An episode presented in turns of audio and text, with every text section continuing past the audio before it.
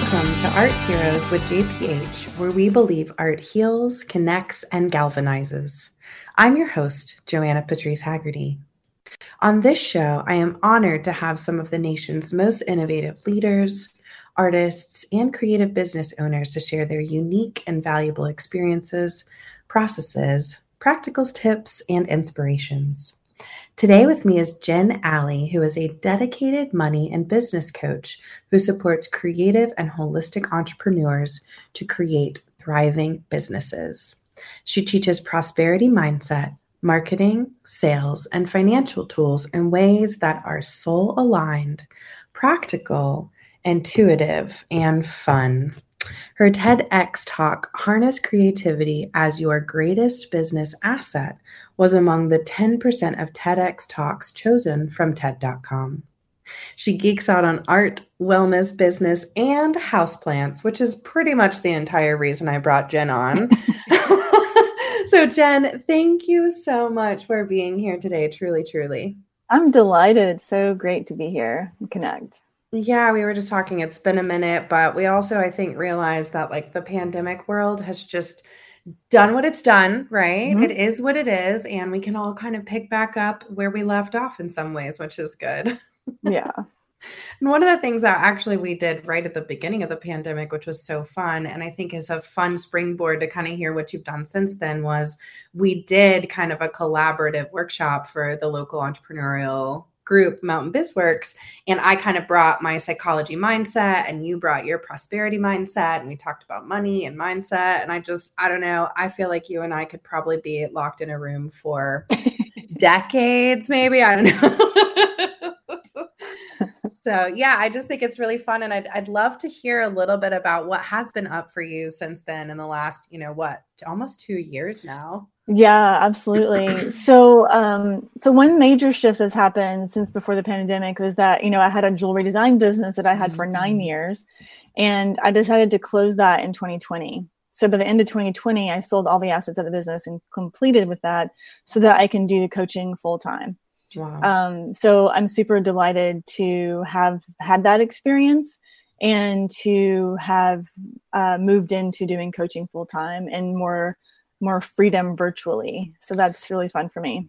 And I imagine too for you, part of why you have the niche that you do in coaching and working with creatives and holistic entrepreneurs is because of your experience. So, how did you even get into being a business owner in jewelry and then identifying your coach skills because that's a that's a journey that all of us have to take right?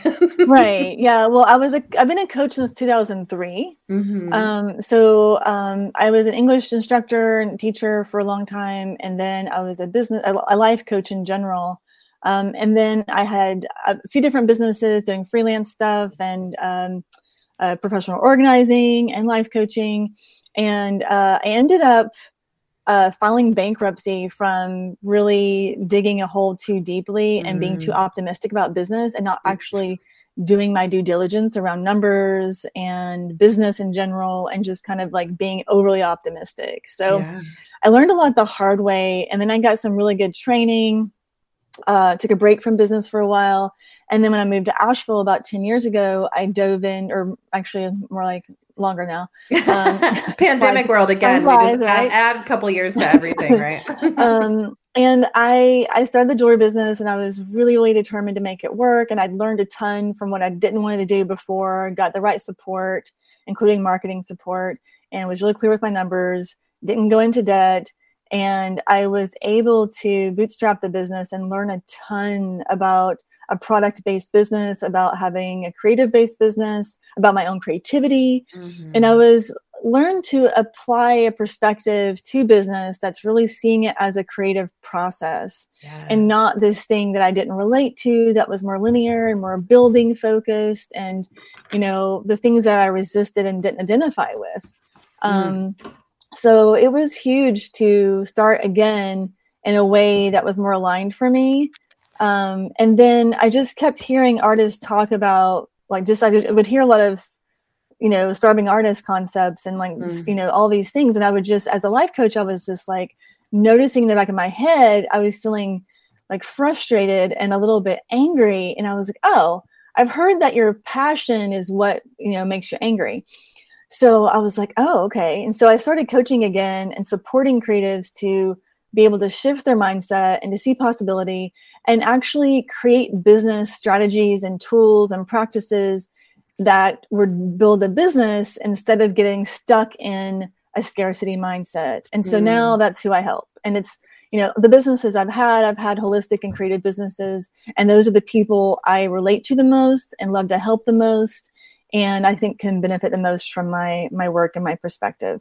Mm, man, I mean that's like a 2-minute monarch of a of a story about failure and success equally and I'm just so grateful that those of us who've been through these experiences, right? I didn't declare bankruptcy, but I was certainly really close with my event production company mm-hmm. because I came from the world of trying. I didn't come from the world of knowledge and experience. And there's mm-hmm. so many of us in that bucket and category. And what I heard you mention was the pivot for you to be able to look at business differently, right? I get it. There's limiting beliefs all over, and some of them are true.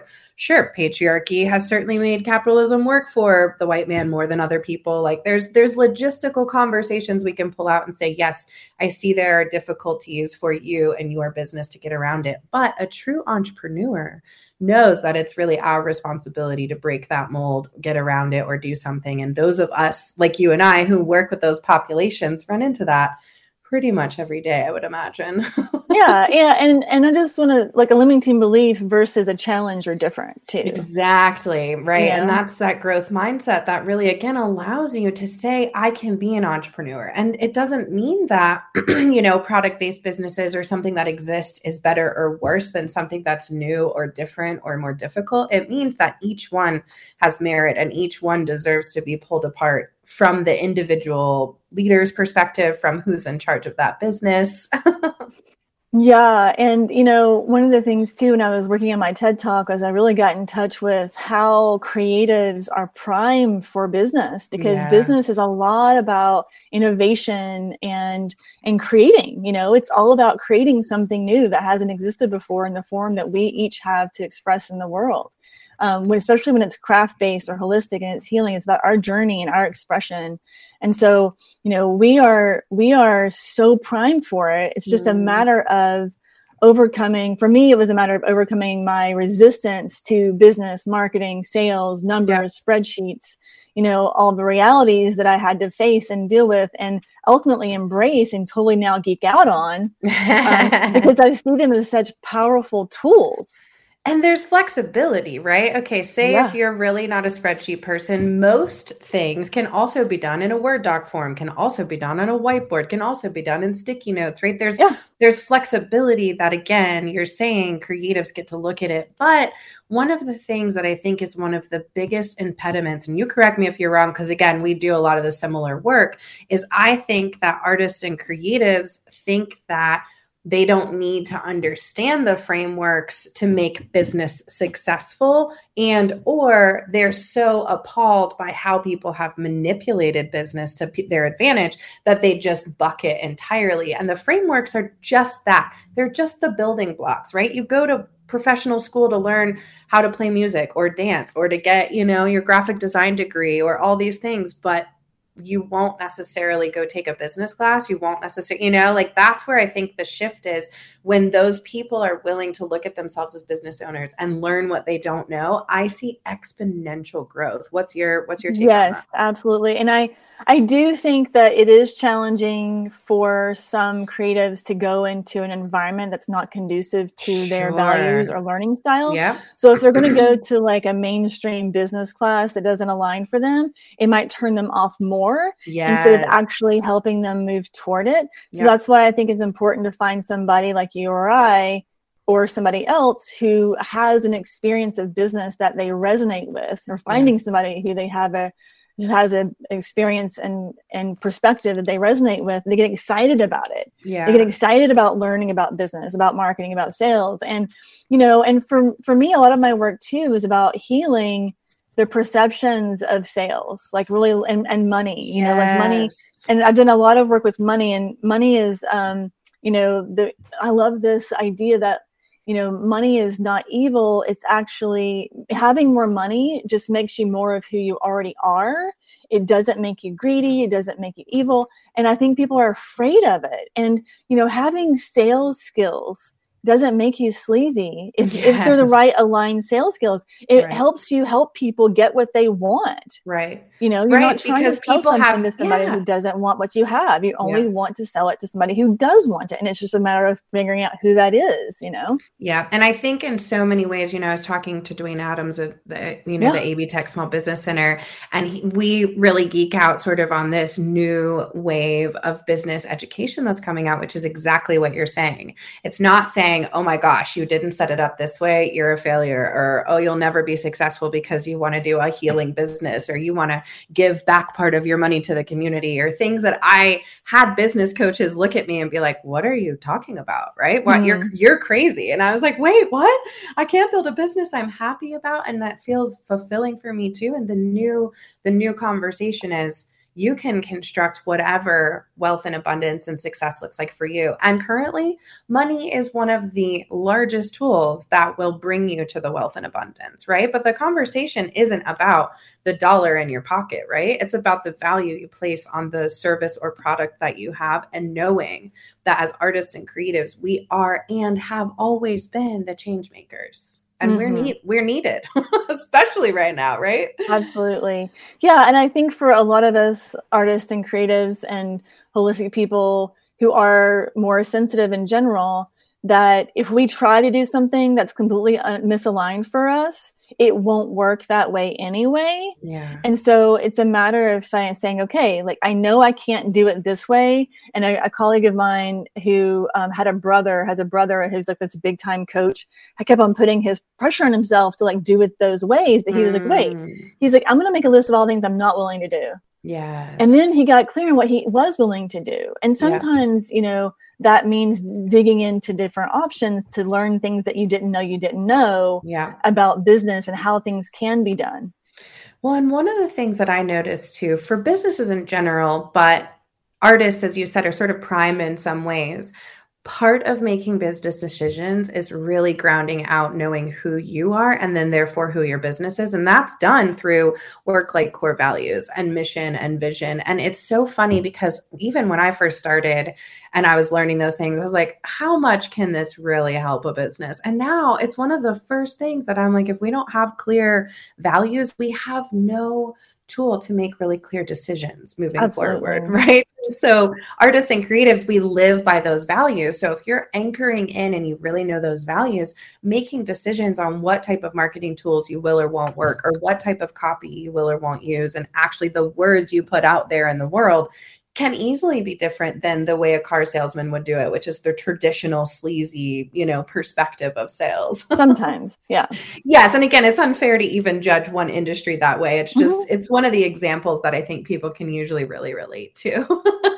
Right, right. And, you know, I actually had a really, really good uh, experience buying a car years ago. Mm. Um, and the guy knew better what I wanted. And I was very much happier because he, it was, it's a, it was a brilliant experience actually, you know? Yeah. And so I think it's really important to, um, to, to value what we're selling and to trust that it's valuable and then to think about like okay who who how do i put this value out into the world how do i get people to find it you know yeah. um, i had this client at one point she said that when we talked about her marketing she's like you know i feel like my marketing strategy has been kind of like putting a car for sale at the end of a road and putting a sign on it and then turning it backwards um, and it's like yeah if people can't see, if the, if nobody can see what you're doing that's one thing but if like if the right people can't see it consistently and it's not connecting to what people actually want like marketing can be complicated you know? Yeah yeah. And so it's like it, but it's also intriguing and interesting and fun you know?